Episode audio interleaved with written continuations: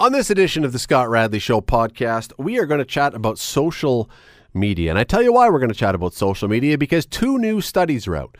One saying social media basically has no impact at all on teenagers, on their well-being, on their self-worth, on those kind of things. The other says suicides among teenagers are skyrocketing. And the main cause? Believed to be social media. Which one is right? Also, 2/3 of all maternal deaths, babies and mothers who have given birth and now passed away, happened in sub-Saharan Africa. An obstetrician gynecologist who is visiting McMaster from Uganda joins us to talk about this problem. It is a problem. You're going to want to listen to this. Today on the Scott Radley Show on 900 CHML. If you ever want to be thoroughly confused, go online, type in any word you choose, doesn't really matter, and then add the word study as the next word in the Google search line, and choose a popular topic, coffee or wine or salt or fat or exercise or whatever. You'll get tons and tons and tons of hits. And then when you do, you will inevitably get stories about studies that say one thing, that thing is really good for you. And at the same time, go scroll down a story or two later and something will say, oh, that same thing is terrible for you. 2 glasses of wine will help your heart be healthy and it'll give you a long, happy life, one story will say. And then you read the next one and says, well, no, actually, if you have wine every day, you'll become an alcoholic and it will kill you very quickly. You get the idea. It's impossible to understand which studies you're supposed to pay a lot of attention to these days, which brings us to what we want to talk about today, because a new study, another one, we were just from the last segment, we were talking about out of the UK. Well, this one's out of the UK as well. A new study out of the UK says the effects of social media on teenagers is tiny, largely insignificant. Maybe 1% of a teen's well-being comes from social media involvement and feedback from that, which is great, until I scroll down, as I said, and I read another study that came out this week saying the suicide rate among young girls is surging. And what do the authors of this study attribute to this sudden rise? Social media, of course. Here's a quote from them. Compared with boys, girls use social media more frequently and are more likely to experience cyberbullying, says one of the authors. So who do we believe? What do we believe? Well, let's turn to someone who might be able to help us here. Dr. Jean Twenge is a professor of psychology at San Diego State University. She's the author of more than 130 scientific publications and 6 books, including iGen, Why Today's Super Connected Kids Are Growing Up Less Rebellious, More Tolerant, Less Happy, and completely unprepared for adulthood. Dr. Twenge, thanks for doing this today. Thank you. So we've got 2 competing studies that have come out almost at the same time, one saying social media is irrelevant and insignificant, and one saying, well, we've got kids that are killing themselves because of it. Who's right? Well, I suppose the one piece of good news is, unlike wine and coffee, nobody is saying that spending 5 hours a day on social media is actually good for you. The debate is between whether it makes very little difference or whether it makes a big difference. So that study out of the UK that concluded that the difference was tiny, I think we probably shouldn't draw many conclusions from that paper until the researchers have dug into the data, because this is the same group of authors that said there's no meaningful results in a data set that showed a doubling in suicide attempts from light to heavy use of electronic devices. So until we really know what's going on with that data set, I would reserve judgment. Because when we see these 2 things, for anyone who would stumble upon these, it absolutely makes this completely confusing, especially if you're a parent of a teenager and you're trying to decide whether you should put some sort of controls over this or not. Of course. And I have 3 kids myself. And when I want to know the answer to, what to do as a parent, that's what I'll do a lot of times is try to see what the data says. And unfortunately, as you point out, sometimes it can be confusing. So I think the good thing is you can take a compromised position of, technology is great. It's not going away. We're going to all use technology in some way or another, but let's limit how many hours in the day we're going to use it, whether that's us as adults or thinking about our kids or thinking about our teenagers, that we want to use technology for what it's good for, an hour or 2 a day, and then set it aside and go play outside, have a conversation with a friend, get enough sleep, do all of those things that we know are good for mental health, where there's no debate that it's good to get exercise and talk to friends, and that is a good thing for mental health.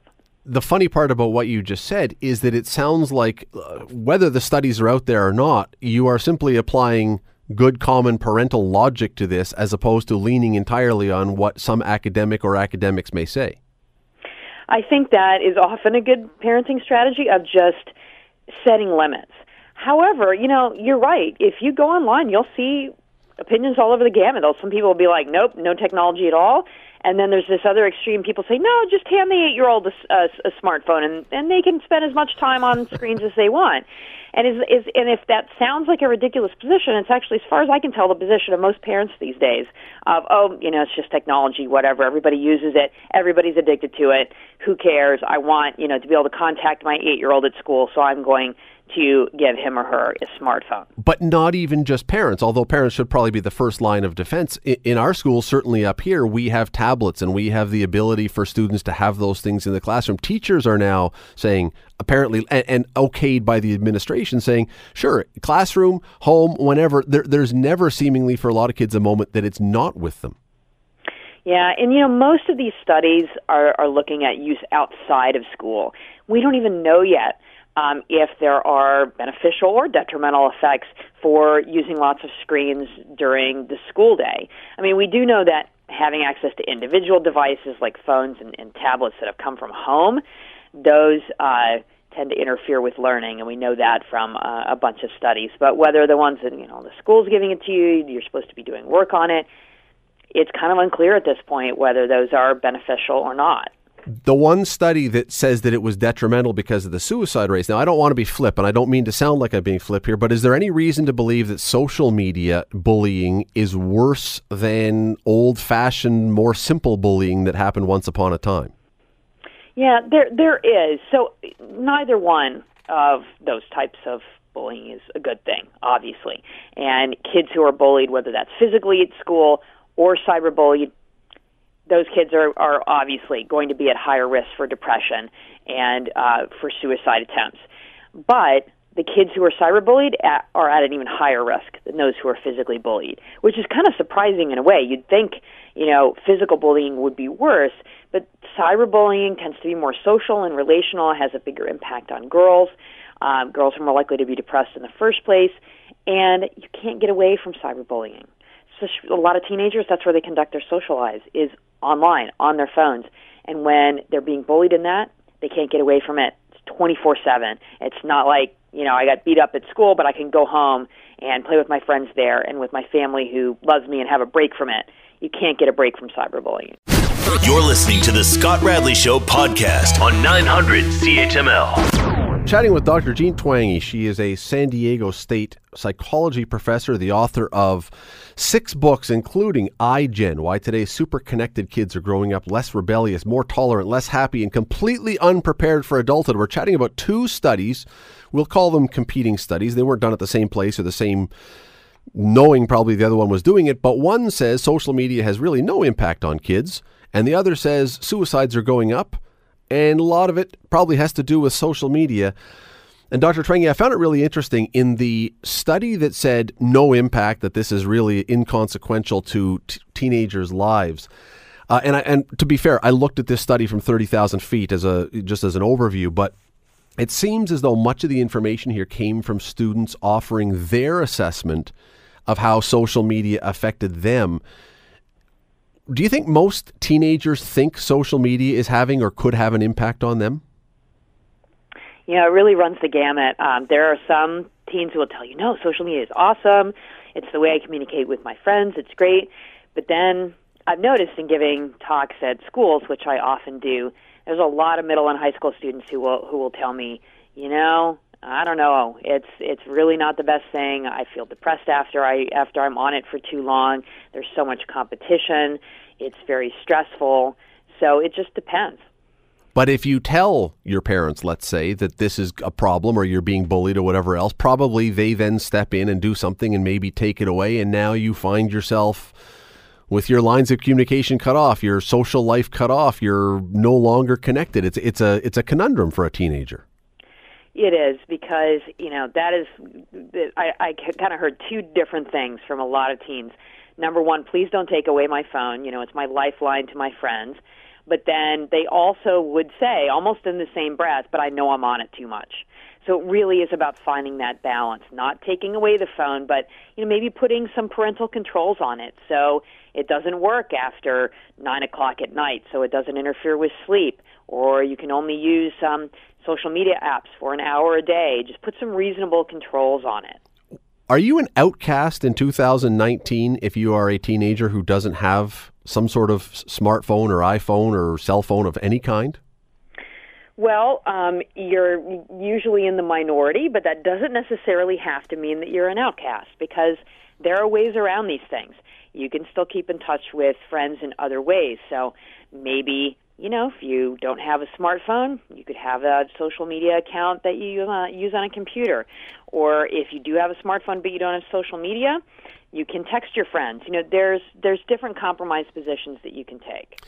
The really interesting, I mean, there's a lot of interesting parts about this, but especially with the study, because I, like you, my logical side says, well, it seems, of course, that there's going to be some kind of impact. And the Nationwide Children's Hospital in the States reported a spike in suicides among teenagers in the month after the Netflix show 13 Reasons Why was released. That was a report that came out in April. And that was a show about suicide and about response. It, to me, and now not saying that's social media, but again, seems to me, logic would say there are external influences that really do influence teenagers maybe more than adults or other people. Yeah, and I think the big picture, too, is that we've seen an enormous shift in the way teens spend their time outside of school and in how they conduct their social lives. Because that's another thing I found in the studies that I've done on really big surveys of teens that have been done every year. Teens are spending a lot less time with each other face to face, whether it's just hanging out with their friends or going to the movies or riding around in a car. They do that a lot less than teens did 10 years ago. And of course, we know what they're doing more. They're spending more time on their phones, texting and using social media to communicate with their friends. And during that same 10-year time period, we also know what happened to their mental health. It plummeted. That happiness went down. Life satisfaction went down. And then all of the stuff that we don't want to see started to skyrocket, like depression and suicide attempts. You are a parent, but if you were to do it all over again, would you ever contemplate the idea of saying to your kid, you know what, no, we're just not going to have social media. You're not going to be on Facebook or Twitter or Instagram until you're 18, or is that just crazy from a parent's perspective? Well, you know, it's going to depend a lot on the kid and on the family and on the situation. But my oldest is 12. She doesn't have a smartphone and she doesn't have social media. At least here in the U.S., it is actually not legal to have a social media account in your own name before you turn 13. It's never enforced, but that's actually the law. Of course, you know, having a smartphone is now very common. The average age is now 10 to get your first smartphone and is probably still heading downward.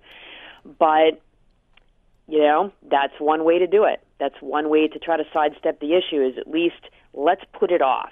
Maybe when you're 16, maybe when you're 14, we can talk about this. But when you are 12 and in grade 6 or grade 7, just too early. Mom, I hate you. I hate you. You won't let me get a phone, Mom. Anyway, we know how... I'm very lucky that I have not yet heard that. We know how it goes with some.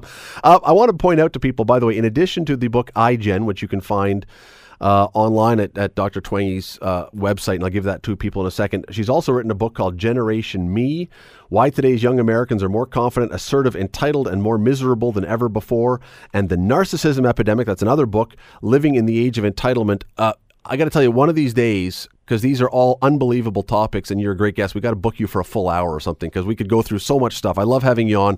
Really appreciate you taking the time to do this today. Thanks so much. You're very welcome. You can find all that, if you're interested in these topics, www.jean, Jean, Twenge, twenge.com. All of her books are there. You can order them all. You can see them all. Unbelievably great topics, fascinating stuff, and she is great at this. You're listening to the Scott Radley Show podcast on 900 CHML. There was, last year, around this time, a little later than this last year, I came to you, the listeners, with a request. And that was that After a trip to Uganda, my wife and I, we had visited with a maternity hospital, and it was in need of some help. There were some areas that it could use some help with. And I went to you and I said, you know what, we could really use your donations. We could really use your aid. Well, this radio station, this listenership stepped up in a big way, contributed greatly. And a whole bunch of the mattresses in this maternity ward were able to be fixed as a result of that. It was a great thing. Well, this week, one of the obstetrician gynecologists who is involved with that is in Hamilton to speak at McMaster University. She is an OB-GYN. She is a senior teaching faculty member at Macari University Hospital in Kampala. She's also the director of the Mother Baby Friendly Hospital program with Save the Mothers. Save the Mothers being the program that we worked with to put those donations forward. Her name is Dr. Eve Nakabembe, and she joins me now. Doctor, thank you for doing this today. Oh, thank you very much for having me. When we are talking about maternal health in the developing world, in Uganda and other parts of Africa, it always seems to be such a huge thing, such a huge obstacle, such a huge problem. Why is it such a big problem there? I think because of the global health disparities, because many places in Africa are low resource settings. And with resource is everything. It's human resource, it's infrastructure, it is systems. So with lack of such resources or having them, limited, you'll have maternal death. And that is really the death of women during the process, of delivery, like childbirth, simply put. And I mean, certainly resources, hospital resources, as you say, doctors, other things, that is absolutely and obviously an issue. I was also wondering, though, about the philosophy, the beliefs, the education. Do many of the women there want or reach out to try and get the help, or is there a bit of a barrier that they don't necessarily think they need or want those services? There are three documented and well-known barriers, and it's called the three delays, which are really the reason why women continue to die in the process of pregnancy and childbirth in low-resource settings. The first delay is at home. I was just taking a walk around Hamilton today, and simple things like an address, and I was telling myself, who has an address at home, like 28, 112, 42? But also having the resources to move, because you're expected to use your own, we don't have, like, not everybody has a car, the roads are not what they should be. So there's a delay at home, then the delay in transit to the hospital.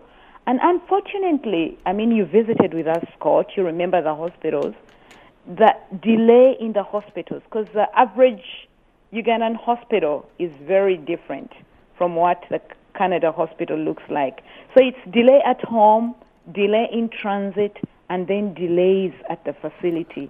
And those are the three main places that result in the preventable maternal newborn death. For the women who live in the rural areas who are not in one of the cities, how do they get to one of your clinics? How do they get to a hospital?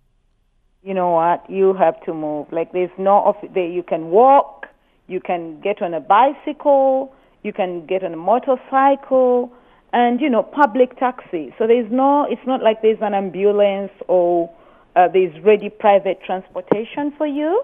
And I'm sure you appreciate how that can result in a big, big delay. Well, and having been there, and many people won't be familiar with this, but I'll try to explain it. One of the main forms of transportation over there is something called a boda-boda, which is essentially a moped or a motorcycle.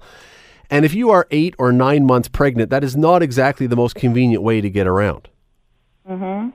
And on the kind of roads that you saw, because, our roads are very different from your roads, So if someone is pregnant and they're out in the rural areas, they're out in, not in the cities, if they can't for any reason get to you, are doctors, is the medical system in Uganda equipped to go at all out to them to help them? No, it isn't. It isn't. They have to find their way. They have to find a way of getting to us. And I think that's one of the reasons why if they're not able to reach on time, because delivery is delivery, like it can't wait. If the baby is coming, the baby is coming, you know. And that's why you get some of the problems that you get. They're coming very late. They're coming with the complications. They're coming severely obstructed. Sometimes they're coming when their uterus has ruptured. And, you know, that's why we see what we see. One of the things that is stunning about this, because if the challenges are there and the challenges to healthy births and to maternal health and all the rest, you would think, oh, well, maybe then people are not going to be having as many children. And yet, on average, according to, I think it's the World Bank says Ugandan women have 5.6 children. And that is coming down from 7. Scott, at the end of the day, it's child survival. You know, a mother will come to you in the clinic and you ask her, so which pregnancy is this? And she says, 11, you know, 11. And then when you go, so how many kids do you have? She'll say 1, 2, you know. So it's the fertility rate, but it's also will the children survive. But also, in case the children survive, you know, unlike here where people have insurance, you have, you know, your assets. In Africa, children... that's your security. Your children are your security, you know? So you want, it's not accidental, it's intentional that people want large families. Yeah, people want large families, yes. But also there is so much more than people just wanting large families. It's access to so many things, information inclusive. And honestly, that is why I think that places like McMaster University, where the staff and the faculty really get interested in global health, and, you know, they come over to Uganda and they let their residents come. We have opportunity to get exposure. You know, how else can we contribute to global health? How else can we address, you know, the inequities which exist in health? And for me, I take the model, why I'm here in McMaster for this week. Way back in 2012, people like the Sisters of St. George, who have opened, you know, our eyes by offering short-term fellowships, you come here and you get to appreciate the concept of safe, respectful, and dignified care, and the implications, social, economic, you know, systems, development, because at the end of the day, it's a multifaceted thing. It's one thing leading into the other, and helping us appreciate how we can do this differently in our own countries. And we are very positive, honestly. I think there is a lot that we are learning. And also we are thankful for the opportunities, you know, like people telling us stories, like you giving us voice.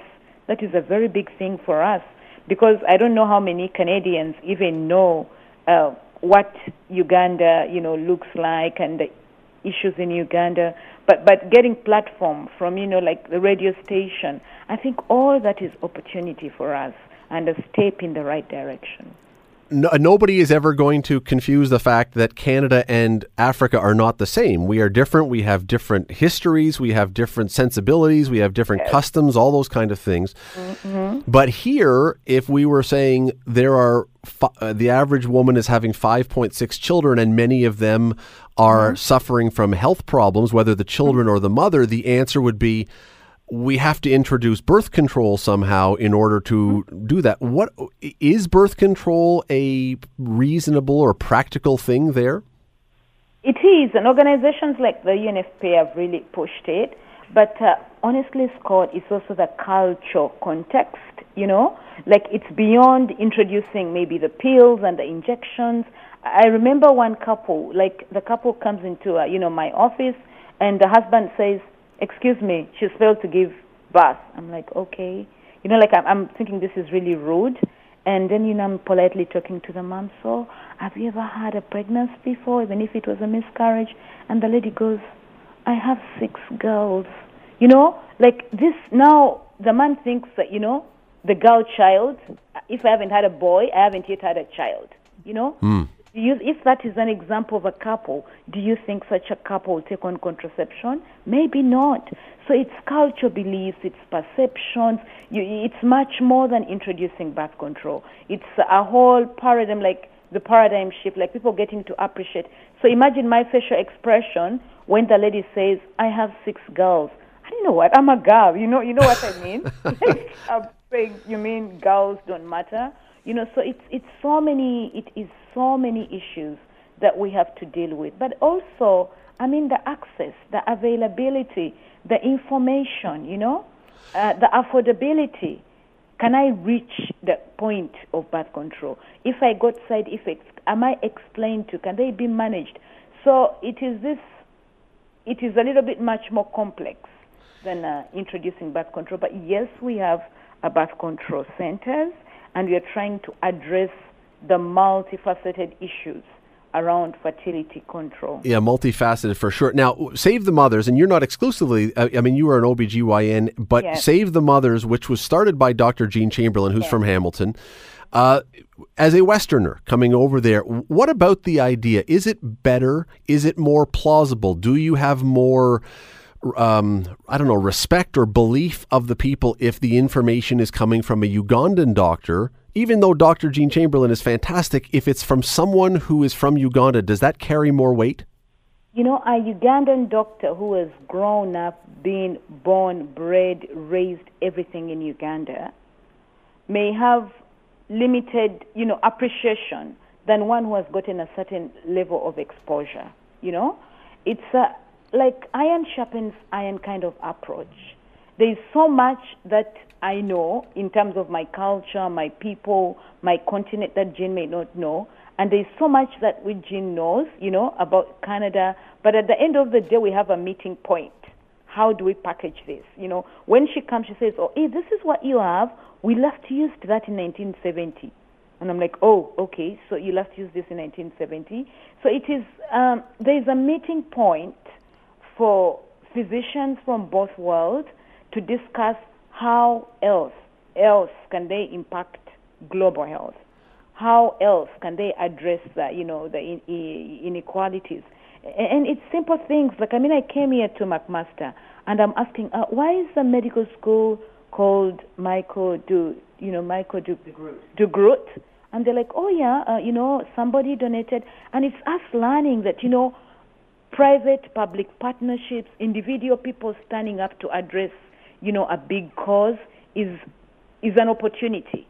You know, so at the end of the day, I think we need to have a meeting point to address that. But when you talk to a mother, a woman who is pregnant, and you are trying to say you need to come to us to get help or whatever, if you say that to her as a Ugandan woman, or if Dr. Jean says it as a Canadian woman, does your word with her carry more weight because you are one of her, or does Dr. Jean, as a Westerner who comes from Canada or the States, carry more weight because people believe that there is something different here?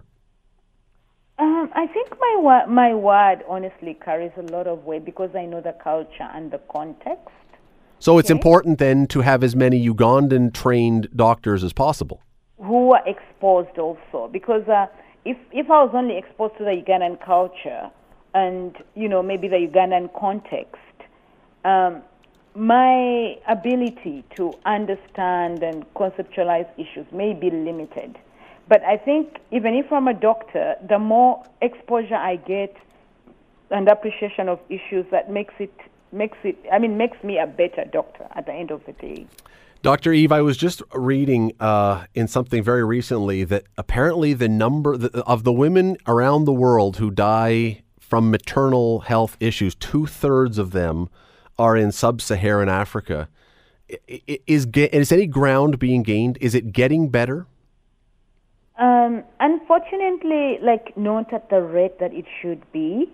Because if you look at, for example, what they call the maternal mortality ratios, the number of women who die in childbirth per 100,000 live births, the global average, WHO most recent report, is 216 per 100,000 live births.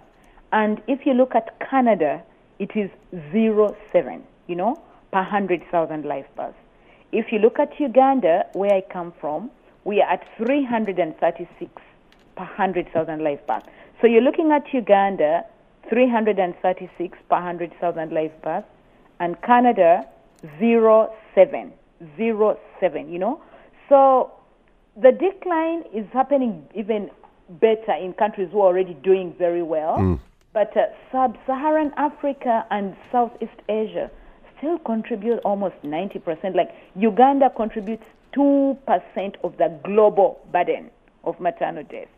So, you know, that is significant. And that's where you say, you know, if I had my one penny, my $1, if I had to reduce the global burden, this is one small country, much smaller than Canada, contributing 2%.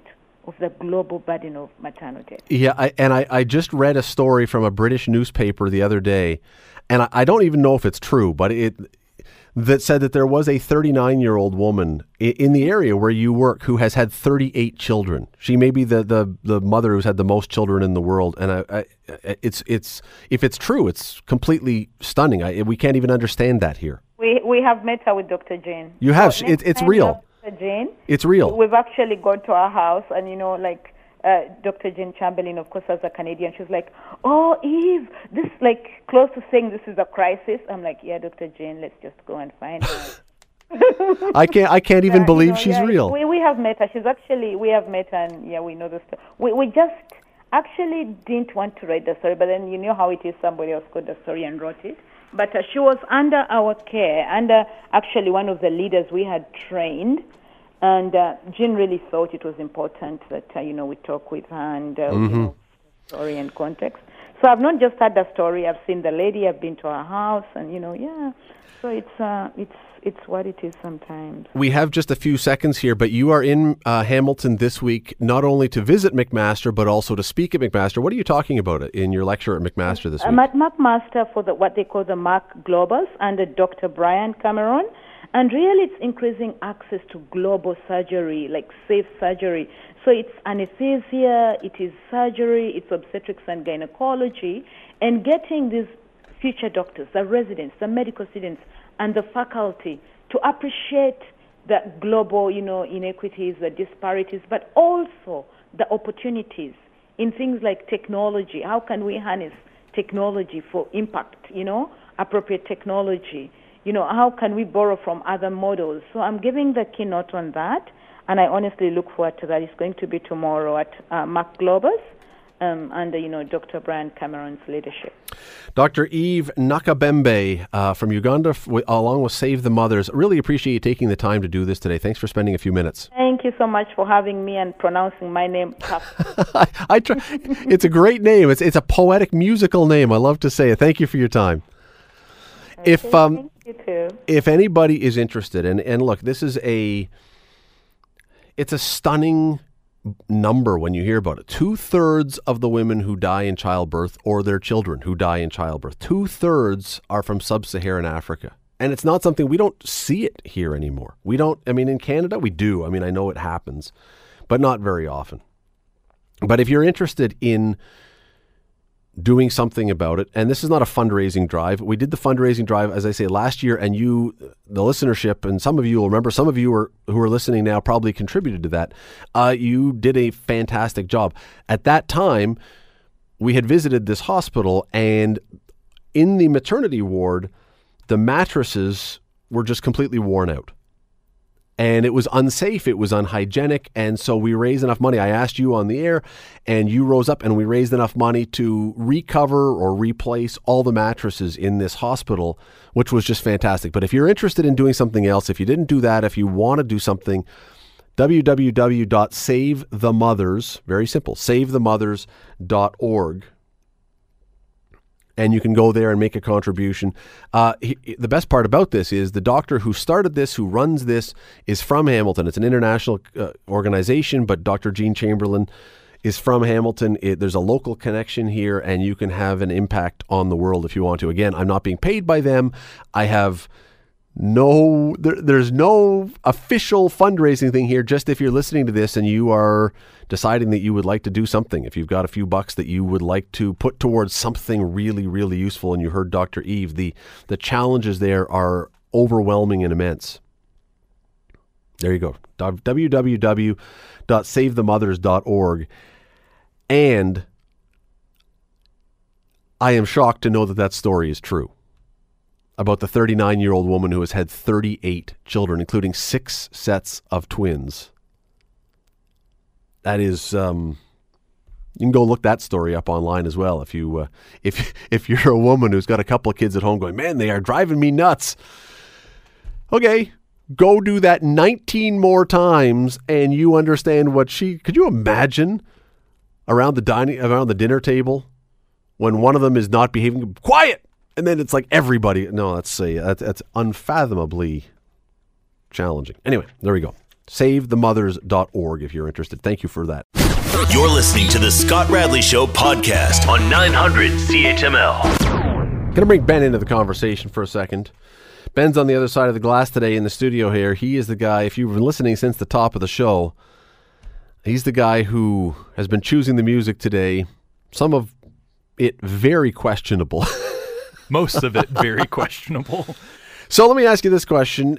Did you ever, when you were in high school, did you ever participate in any kind of science fair? Did you ever have to do a science projecting class or anything that would, you know, build the cream corn volcano that would explode with baking powder or any of that stuff? Did you ever have to do anything scientific? I didn't really have to build stuff. I remember dissecting a frog. Well, that okay. Counts. No.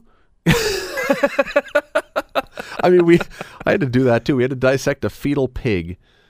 And then I remember at the end when we were done, we cut off the head and the hoofs and put it into the top drawer of our French teacher's desk. So when she opened it, it looked like it was coming out at her. She screamed and we got in trouble, as we did with most days with doing stupid stuff. Anyway, no, I'm talking more about everywhere. We have the Bay Area Science Fair here in Hamilton area where Burlington, Hamilton students, they do science projects and they build stuff or they come up with experiments or do things.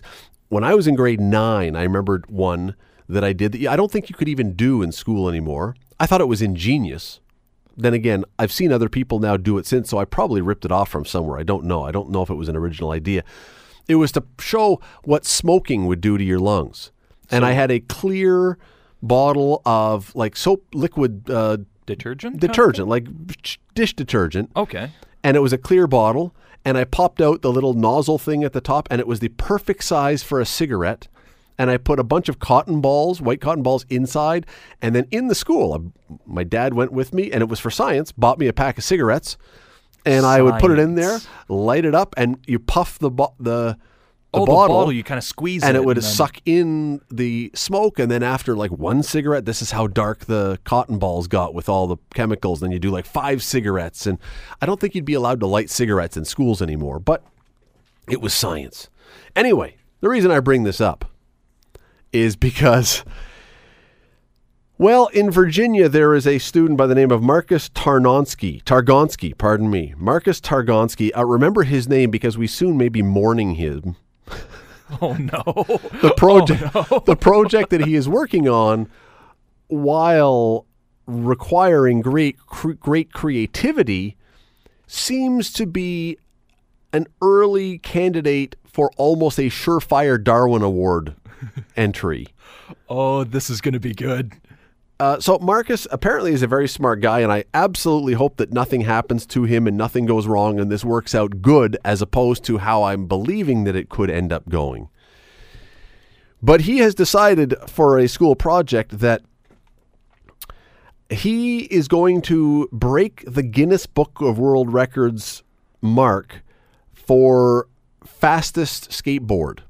Okay.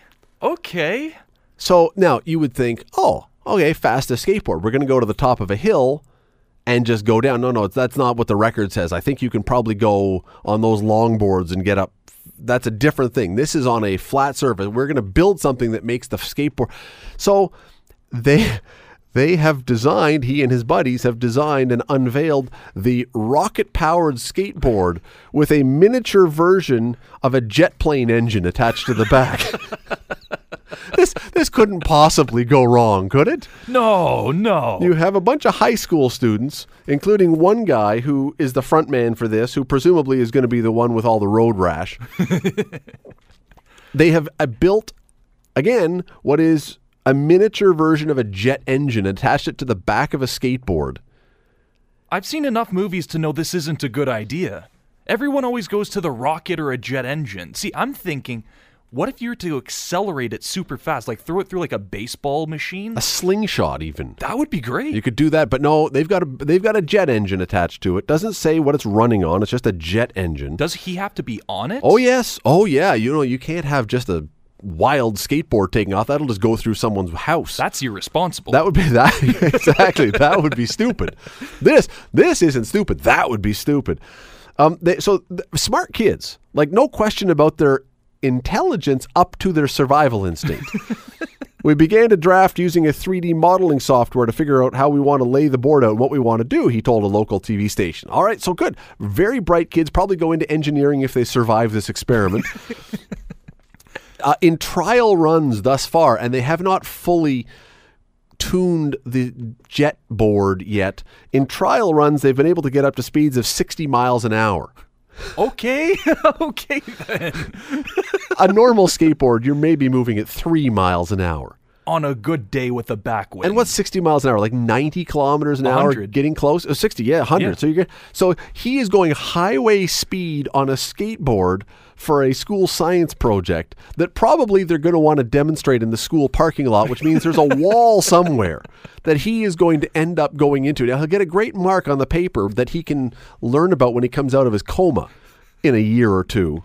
I hope not. I really hope that this goes very, very well. But nonetheless, Mr. or Mrs. Targonsky, like his parents, at some point, I think might want to say, could we not just do the cream corn volcano? Could we not just do something on puffing cigarettes into a bottle? Launching yourself at 100 kilometers an hour on a skateboard to get a good mark in your science thing. And that, we applaud your ingenuity, but please, let's not die over a science project. Anyway, look for him. Look for the highlights of this on Fail Army online somewhere or America's Funniest Home Video soon. To put into perspective, the fastest world record for the skateboard, yes, 81.17 miles per hour. Miles per hour. That would be a downhill. So, and that's someone who, that was the late Bob Smith. Rest in peace. Rest in peace. The Scott Radley Show. Weekday evenings from 6 to 8 on 900 CHML. The Scott Radley Show podcast is available on Apple Podcast, Google Podcast, and wherever you get your podcasts. I'm Scott Radley. Thanks again for listening, and do not forget to subscribe to this podcast. It is free. You will never miss an episode, and also be sure you rate us and review us. Whatever you think of us, we'll take it. Thanks for listening.